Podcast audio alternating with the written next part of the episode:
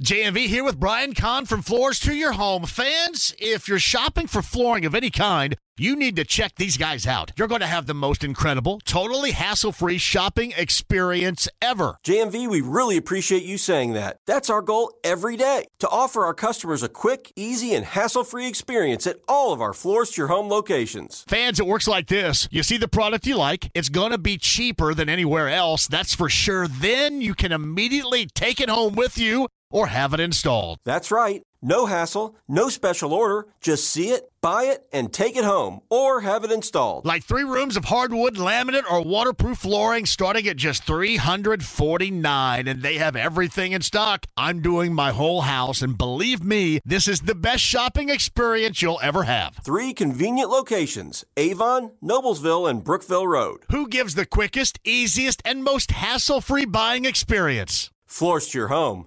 That's who. Via the Andy Moore Automotive Group hotline, a friend of the show, Substack Musings of an Old Sports Writer, but certainly incredibly relevant on a day like today, going where we're going now with the Colts during training camp. Bob Kravitz on the Andy Moore Automotive Group hotline. He does join us. I'll be honest with you, Bob. Yesterday I was talking to the folks here on the show, and I thought, you know what? They're ultimately going to come to their senses and, and work this out, especially you know in mind with the short term. But looking at, at Jonathan Taylor today and that look that he had during the uh, running back workout segment that he was uh, watching I I don't know, man. I mean, I, I don't know where this thing is all going. I just wish at some point this would stop being somewhat of a clown show, get on even ground, and start really working toward winning sometime again soon. You know what I mean? Well, last year was a clown show, so why shouldn't we expect it to continue into this year, even with a new coach and a new quarterback? I mean, Jim Irsay, and I'm going to write about this this week. Jim Irsay really needs to be quiet. You know, I mean, I I love the guy. I really do. I I, I treasure the time that I I spend with him, and I think he's a, a really good owner, except for last year. But he's got to get the hell out of the out of the way and let Chris Ballard do what Chris Ballard's going to do. Um, I think because of the devaluation of running backs, there is no way they're going to make make him a long term offer. And now you've got Irsay saying what he has to say and you've got uh, uh, the uh, agent. I think his last name is Kawa, um, Malki Kawa. I think is his name. He's making comments. This is not good for anybody, and it, it's a really bad. Um, it, it, it, it just it just doesn't look good for either side the way this thing is playing out. So Bob Kravitz joins us via the Andy Moore Automotive Group hotline. I want to play off of what you just said, and I would agree with you too. I think Jim in the past, Bob, has only been outspoken when he's not necessarily all in in trusting the decision making that he has hired. We saw that last year with Chris Ballard. We've seen that in the past with um, with um, with Ryan. When we didn't see this was with Bill Polian. Now, granted, I know that they had Peyton Manning and the landscape was much different then but you had Bill Polian. Bill Polian knew how many paper clips were on everybody's desk. He knew everything on a daily basis, what was going on in that building, in and out of the building. He had his own show on a Monday night. He knew everything. And then because of that, Jim, along with his success, stayed out of it. And then just kind of, you know, reaped the benefits of that success. Somehow, some way, he has to trust those that are making the decisions beneath him again to, I think, get back on the track to winning again. This looks a lot like it did pre, really, for a number of years pre Polian here. Uh, it, it, really does. And, uh, you know, it, it, it's sad because, you know, uh, I mean, if you don't trust Chris Ballard, then fire him. Get rid of him. Yep. You know, if you, if you don't believe that he's he's going to make the right move, and, and, and you're making it significantly harder for him to get a deal when you're going back and forth with uh, Jonathan Taylor's agent. Now, he says that he was reacting to the Najee Harris situation, but come on. I mean, we're not stupid.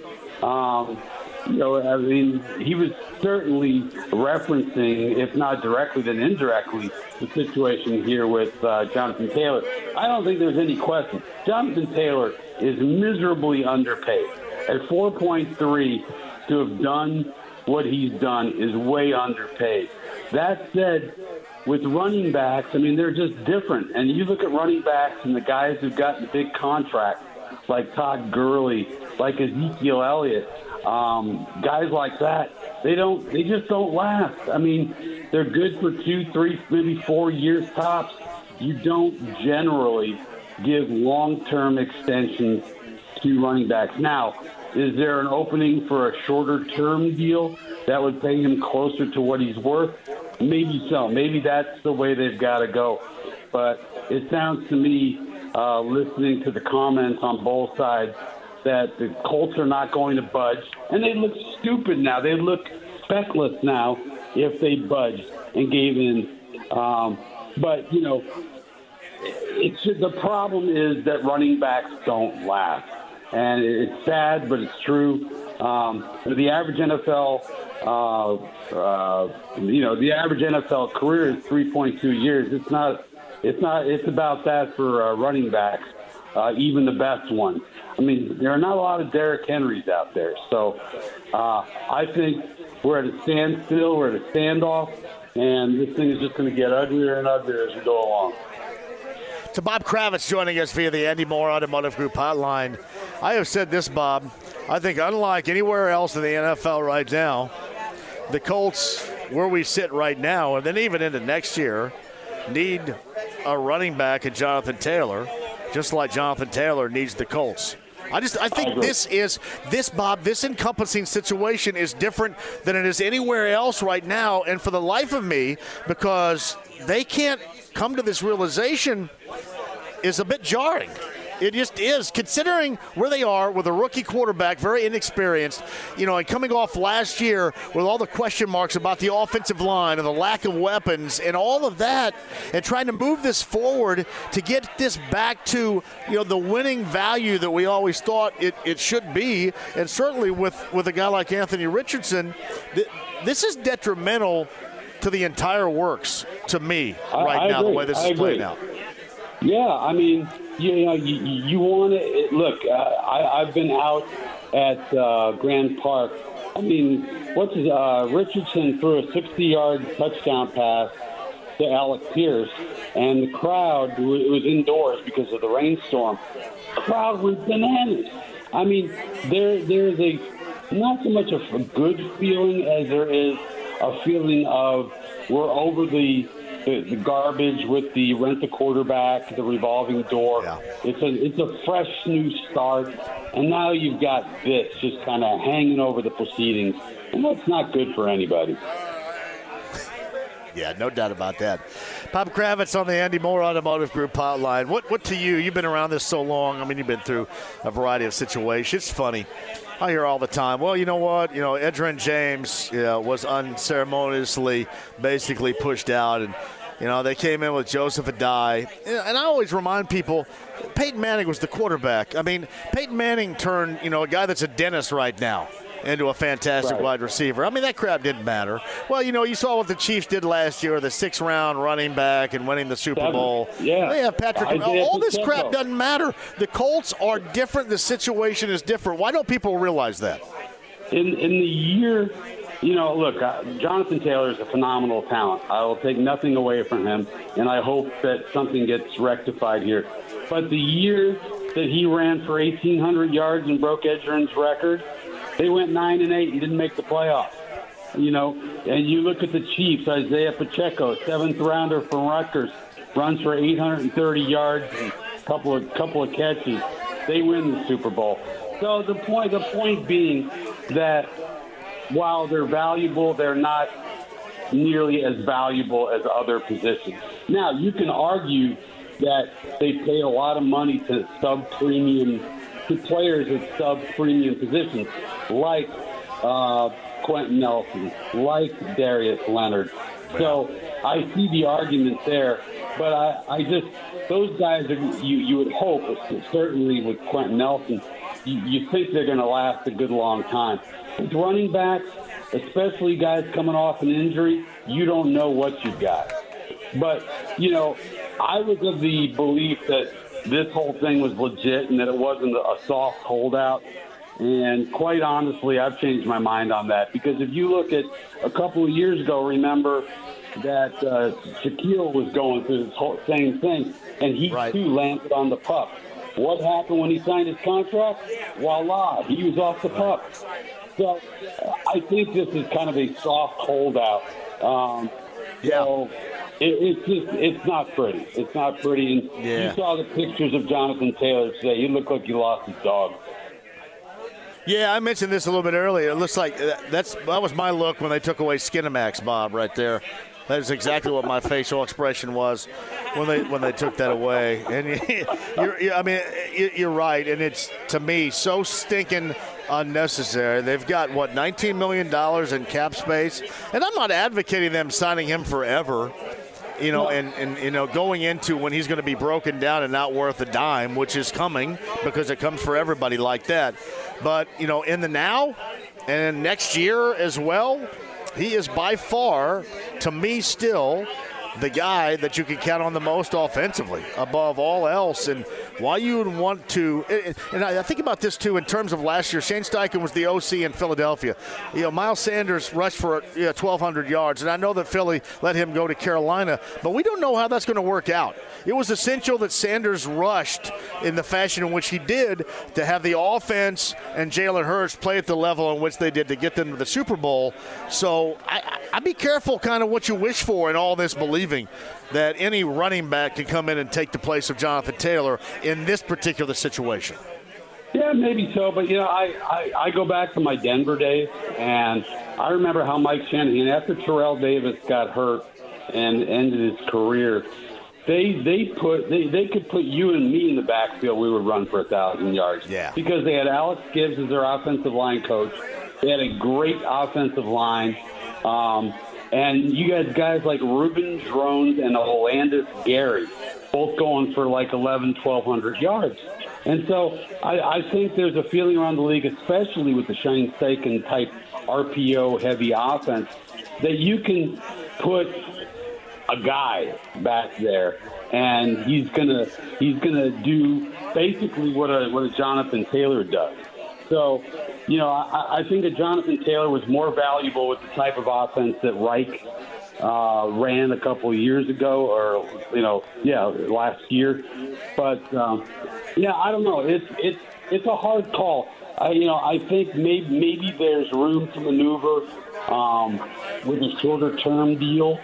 You know, where you get him up to nine, ten, eleven million dollars, and you give him a one or two year contract. But that's just the way it is with running backs in this copycat league. You don't pay them a second contract because everybody saw what happened with Gurley and uh, Ezekiel Elliott and guys like that. Hey, Bob, do you think that if, if Jonathan Taylor, with his repertoire, you know, had a, a third down back pass catching that we Yeah. have seen ability out of the backfield, would we be going through any of this right now? Because I mean, see, Alvin Kamara and Christian Alvin McCaffrey Kamara. are viewed at a different level than, than guys that are the bell cow running backs like this. Would this be different? Absolutely, yes. Uh, uh, if, if he was a guy who played on third down or who was effective on third down, I mean, he he is not a great uh, pass protector by any stretch of the imagination. He's very very ordinary out of the backfield catching the football. Yes, if he was an Alvin Kamara or a Christian McCaffrey type player, I think we'd be in a completely different type of situation here. Uh, Bob Kravitz with us via the Andy Moore Automotive Group hotline. Substack, you find his work, Musings of an Old Sports Writer. And uh, Bob joins us right now. I, I mean, I know this is like taking taking everything away from, you know, the rest of, of camp to this point right now. It, it, it's funny. Do you think at all? Do we look at Chris Ballard and Jim putting his trust, you know, into year number seven after six years of not living up to expectations? this dangerous territory right now because the reason why we're in this whole Jonathan Taylor thing, I mean, remember Chris Ballard traded up in round number two to get him. This is Yeah, kind of what they Chris Ballard had, had. Yeah, I mean, this is what Chris had envisioned right now. So are we Mm-hmm. seeing a not so subtle change from that vision to something else with Chris in mind because of the way they're handling Jonathan Taylor? Yeah, I don't think so. I, I think I think both, and I, I could be wrong, but I think Irsay and uh, Ballard are on the same page on this. I, I just think you look around the league, and running backs are not. I mean, running backs have the the, the, the second the, the second lowest franchise tag besides besides punters and kickers. And that's just the way the league is going. And the CBA runs for another seven years, so it's not like they're going to re. Like, do you think the owners are going to renegotiate uh, an opportunity to pay somebody more money? I don't think so. So I think this is going to go on for a little while. Uh, you hope it doesn't get to the point where he starts uh, incurring fifty thousand dollar a day fines. Um, but the big thing is everybody needs to shut up and be professional about this. Yeah, it's uh, it, I, I don't know about you, and I know we're supposed to like really enjoy the fact that we have this kind of content to talk about, but I am so sick of, and tired of like a clown show going on around here. I can't tell you. I mean, it's, Yeah. it's it's worn me out to this point. Well, it's great for me. yeah, exactly. It is. I mean, it's good for listenership. It's good for viewership for what you're writing and all. Right. But it's just not good for Yeah, a it's product that I want to see. I want to see win at a high level before I die here, Bob. And I don't know if we're on the, the fast track or not to see that. Well, this, this is not going to be a good team this year. I mean, let's let's be No doubt. honest. You No doubt. I think to be okay defensively, but you don't know the quarterback situation. You, you got you got the secondary. God only knows what you're going to have there. Who knows about Shaq? Will the offensive line uh, get itself together under Tony Sparano Jr.? Um, I just don't see them winning a heck of a lot more than they won last year. Maybe you get in a position to get Marvin Harrison Jr. But it, it's funny some of the some of the tweets that I get. People are already looking at ways to position the Colts to get Marvin Harrison Jr. I know it. Yeah. I, I Like, like nobody else is going to want him to. Yeah, exactly. Exactly. Bob, Bob, Bob, I think their I think their schedule is too soft. I'll, I'll be disappointed, and I, I think I've said this before. I, I would take the under on six, but I, I think that in a lot of these games we're going to witness, they at the very least better be competitive because of the Yeah. schedule. And look, the bottom line is it's not winning or losing or even being competitive, although that would certainly be nice. Um, it's getting it's getting five on the field, getting five on the field, getting him comfortable, getting his his feet under him, and him showing some signs. Um, we we certainly saw them today. He took uh, most, if not all, of the first team snaps. That 60 yarder to uh, Alec Pierce was just one of those throws where you go, "Holy crap!" Um, so you, we're, we're seeing signs that you want to see it during the season. I think, I think this is going to be one of the most interesting preseasons we've ever had here in Indianapolis, and I never thought I'd say that. I've said all along, much like Rick Carlisle came on with me in October of a year ago, and and basically said, "Hey, you know, there are going to be moments when you're going to think we really suck, we stink." Right. What the Pacers were doing, Bob, last year, they were underselling, and then what they ended up doing is overperforming. They gave you more than what you thought you were going to get.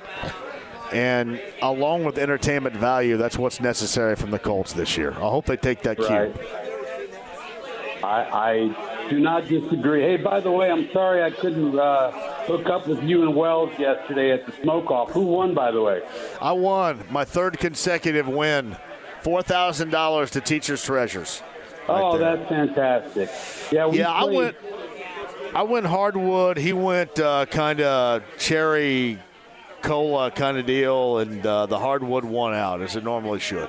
So Yeah, as it should. Yeah, we uh, we played golf in that stifling heat yesterday, and I I was I was completely baked and not in a good way. Uh, I came Well- home, drank some water, and laid on the couch. Let me tell you this: if you were at the Rook, 71st and Keystone, I was just across the street at Sullivan Hardware and Garden yesterday. If you were here right now, you'd be having a blast, and Yeah, we would have to give you a ride home. There's no doubt. you would need a ride home from this. Well, you know, I'm I'm a responsible human being, so I know you are. I know you of that. hey, keep on, keep on keeping on as you're doing right now. Whenever you, uh, right, you want to come on, please do. Substack musings of an old sports writer. And uh, upcoming, Bob's thoughts on Jim Irsay as his role is played out in this entire situation. Uh, look forward to that as well. Bob, have a great weekend. I appreciate you. All right, buddy. Take care. Whether it's audiobooks or all-time greatest hits, long live listening to your favorites. Learn more about Kisqali Ribociclib 200 milligrams at kisqali.com and talk to your doctor to see if Kisqali is right for you. On the Andy Moore Automotive Group hotline, big weekend for the Reds on the road at Chavez Ravine against the Dodgers. The Dodgers making some moves today, by the way, on a pitching front. To talk about that and more from MLB.com, he has covered the Reds absolutely forever. Mark Sheldon joins us now. Mark, welcome back to the show And Andy, How are you doing? Doing great. How are you? Mark, we saw the Dodgers evidently making some moves today with Lance Lynn and Joe Kelly, uh, both incredible uh, right-handed arms pitching wise for the Dodgers. Um, of course, this weekend that's where the Reds are.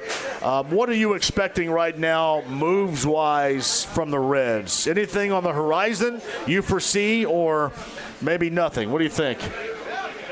They definitely need some starting pitching help, and two of the guys they were looking at possibly are now going somewhere else. With Lance Lynn going to the Dodgers and uh, Lucas Giolito going to the Angels. So there's still other pitchers out there in the market, whether it's uh, Blake Snell, another White Sox guy, uh, Dylan Cease uh, Michael Kopech. Uh, there's a few names out there. They definitely need some help.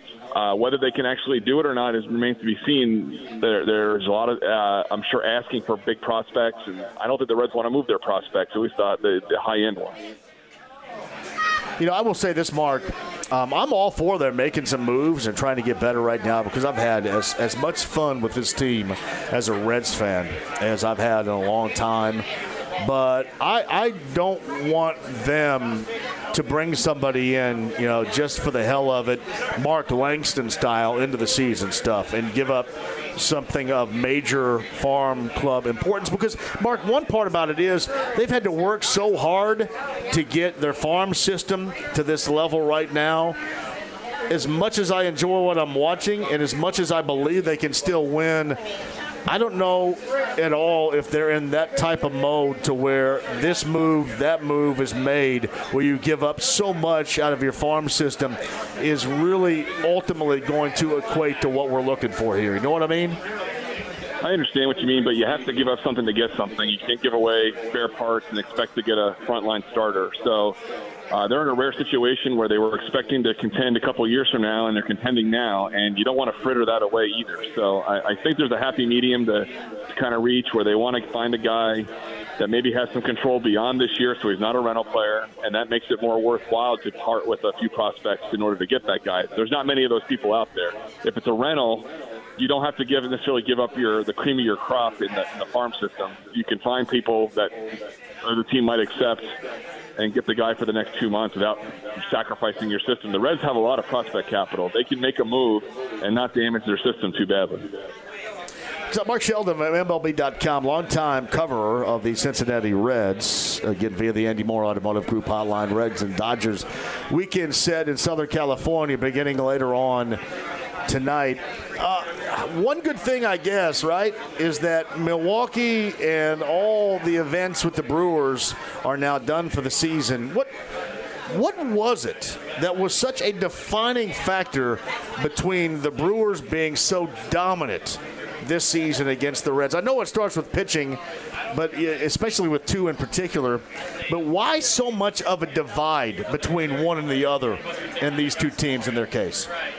Uh, you said it, it's pitching. They have a great uh, top of the rotation. They have a superb bullpen, and they struck out I think 18 times uh, in the last game against Milwaukee on Wednesday, and that really says it all. That's why the Reds need pitching. They, they need the kind of pitcher that can shut down offenses that are that are successful, and that's that's what they don't have enough of right now. So that's that's really the difference, and it's actually bad news that they don't play the Brewers anymore because they don't really control their own destiny. They need to face them down the stretch in order to cut some of the lead, you know, uh, the deficit in the division. But they won't be able to do that now. Now they'll have to keep winning and expect other teams to knock down the Brewers. Yeah, and I, that's Like I, I look at it, Mark, and maybe I'm wrong. I don't think the Brewers are that great. I just think they're they're really great against the Reds. Does that make sense? They're not that great, but nobody in the division's that great. That's why the Exactly. division's up for grabs. It's, it's Yeah. a it's a division that's winnable, and that's because every every team's got some flaws. The the Brewers have flaws with their offense. They have injury problems, and the Reds have flaws with their starting pitching, and the Cubs have plenty of flaws. So there's there's just it's a it's a it's a faulty division to begin with, which makes it so winnable. Yeah, that's uh, part of it. Mark Sheldon is with us via the Andy Moore Automotive Group hotline. How out of nowhere has Andrew Abbott been for you this year, Mark?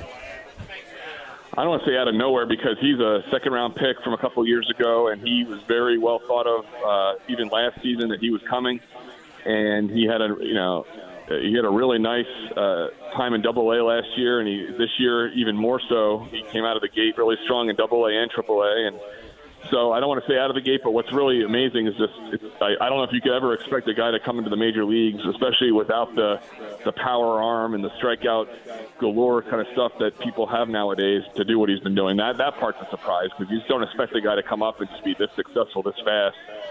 Uh, but he's he's done it, and he's got the kind of stuff that makes him a kind of a more old school pitcher. He's changes speeds, he locates, he does all the things that you want to see a, a, pitcher do, and it's and he's doing it at a very very high level.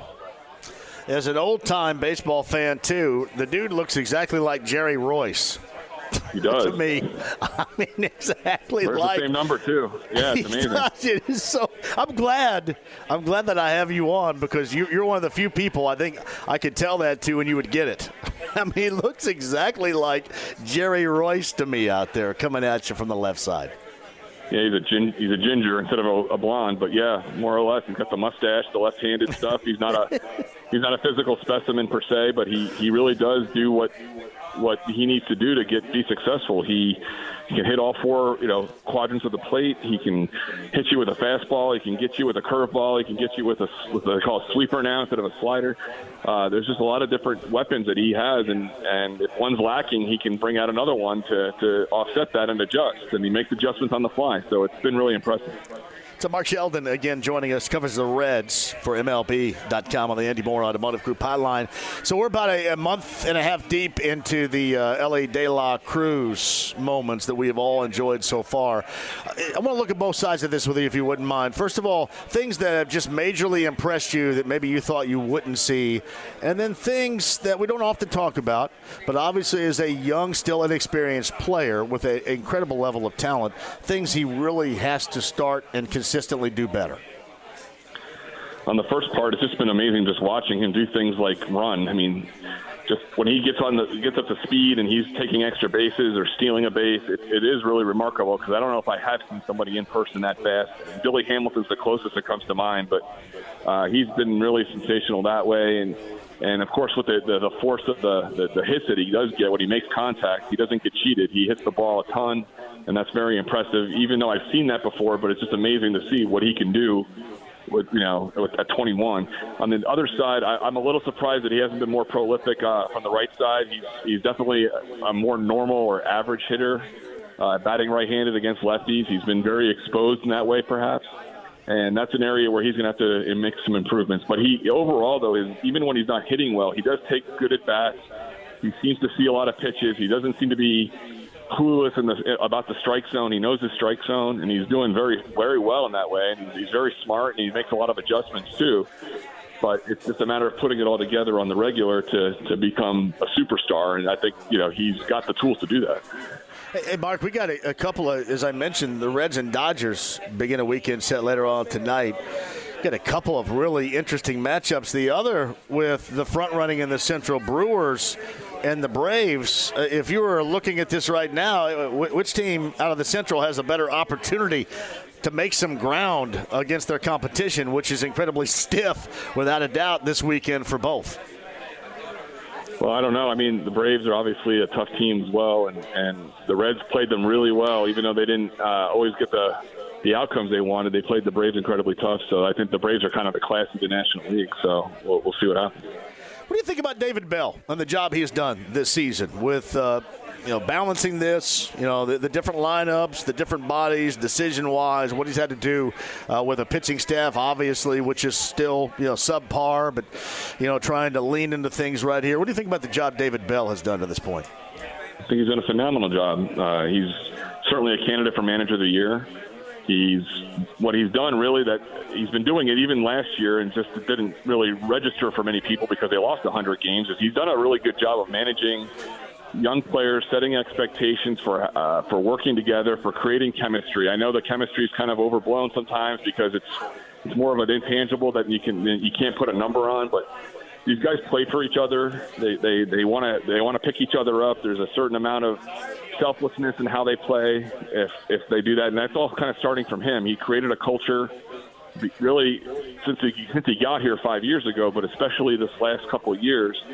Uh, of just a very positive culture uh, uh, where, where teammates pick each other up, they work together, they get along, and they seem to guys that more more selfish or don't play w- well for other people, they don't succeed and they're not here anymore. So I think you you kind of sense that uh, he's done that. He, he kind of sets a tone, and everyone's accountable. And I think that's that's paying off in a season where they they weren't expecting to be as successful, maybe, or the t- people weren't expecting them to be as successful, and, and they are successful because those are some of the things that are coming out in the wash right now. That they're they're working together, they're picking each other up, they're they're spreading hits around the lineup. They, the bullpen is just picking up the rotation.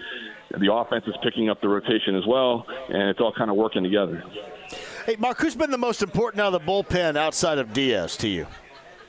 Gosh, uh, there's, there's been a few. You, you look at uh, Alex Young being the one lefty. He seems to be able to work well in multiple different types of situations. Uh, Ian Gibaut, who is not anyone's idea of maybe a premier uh, reliever in a, in a lot of ways on other teams, but he's really been successful for this team. And when he's when he's got uh, when he's not fatigued, he could be very strong, especially at getting out of jams. And then, of course, Lucas Sims has been kind of the eighth inning guy, and and when he's on, he's able to get a lot of guys out. But the the issue that whole bullpen's going to have is just staying rested enough to be successful. When they're tired, they're very you know they're flawed like any bullpen would be. Yeah, I in I, I don't know if there's going to be Mark. Maybe you would disagree with me on this. I don't know if there's going to be enough opportunity to significantly enough help out uh, what is necessary on this pitching staff in the short term. Does that make sense? No, you have to explain that. Yeah, I, I, like. I don't know if there are enough options out there for the Reds right now that they would want to take that would make their make their pitching staff from a starter coming in or a bullpen member. Oh, you that much trade, better than yeah. what they are right now. You know what I mean? No, I think I think they can. No, I absolutely think they can make improvements in both bullpen and, and rotation to, to help them.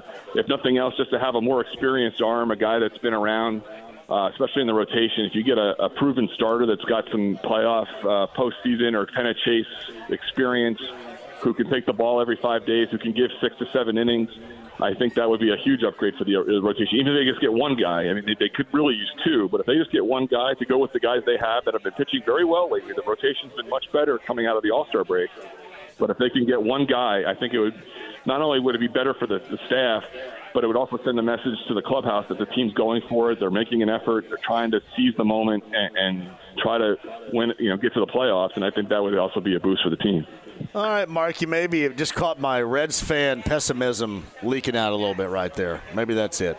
I don't know. Maybe. Maybe maybe that's it. Hey, I did want to ask you this. I mentioned this at the top of, of the segment here. What do you think about what the Dodgers did with, with Lynn and Kelly today? Because when you mention that, you get you get a starter that, that has you know been a quality starter over the years, and you also get a quality reliever that's been in a, a number of big postseason situations in his past. Yeah, Joe Kelly's a Dodger star here from his first go around with the Dodgers. They love him here. Uh, Lance Lynn is a kind of a back of the rotation guy, but the Dodgers have been kind of beset by injuries. They could really use some help in their rotation. Uh, they also got a shortstop in Amed Rosario, so they're, they're they've been kind of underwhelming so far this season, and now they're going for it, and they're going to be a factor in the NL West, and they certainly want to get back to the playoffs with their with their huge payroll. So. Uh, I don't know how much of a difference maker Lance Lynn will be for them, but he's somebody that the Reds could have used, perhaps. But we'll see Yeah. what happens. That's interesting you say that too.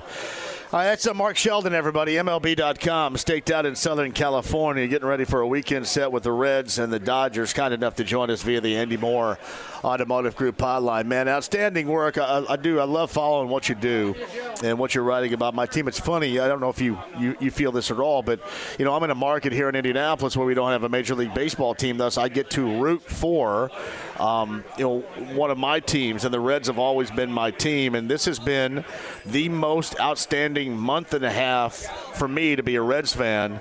That really, it, it almost has the feeling of going all the way back to 1990 to wire to wire because it, it just has been that exciting. You know what I mean? it's been pretty well, special been for me the last season. month and a half. That's an exciting season. It's contagious. It, it, it, definitely can feel the buzz in Cincinnati and clearly in Indianapolis too. It's a, I guess it's a distraction from the IndyCar season, which is what I follow sometimes. I like I like Indy cars and, and Formula One, but uh, it's, uh, it's it's cool that uh, the Reds are resonating outside of Cincinnati too. Well, wait a minute. Since you brought that up, who's your IndyCar driver? Who do you follow the most? Um, I've always kind of like I'm more of the old school kind of people. I like the you know. Uh, uh, what's his name? I'm sorry, I'm blanking out. Tony Kanaan. I like yeah. uh, Graham Rahal, uh, Colton Herta. I like Bryan Herta when he was a driver. Uh, so I, I've liked a lot of different drivers over the years. Team Rahal yeah. is probably my team though. I like the I like Team Rahal Letterman. Yeah, yeah, yeah. Well, I'm I'm assuming. I would guess that uh, Graham is a Reds fan, right? I would guess. Well, he grew so. up in Ohio, but I don't know. He hasn't uh, come around the ballpark that I know of. I know I know David Letterman's been around, uh, well, at least once. But it'd be cool if uh, really? Rahal Letterman, Lanigan want to make a, an appearance at Great American Ballpark. I'm sure the Reds would welcome. Well, yeah, that, and I, I tell you this, I, I talk to Chris Welsh all the time too, and I know this to be certain that that Kirk Herbstreit of ESPN is one of the bigger Reds fans, longtime Reds fans out there. I always kind of agree with his tweets when he's tweeting something about old school versus new school, so I kind of get it. Yeah, he's a huge Reds fan. So there's definitely some Reds fans out there. Hey, Mark, I appreciate that. Have a great weekend in Southern California and hope things go well for the Redlegs, and we'll do it again soon. Thank you. All right, take care. Thank you.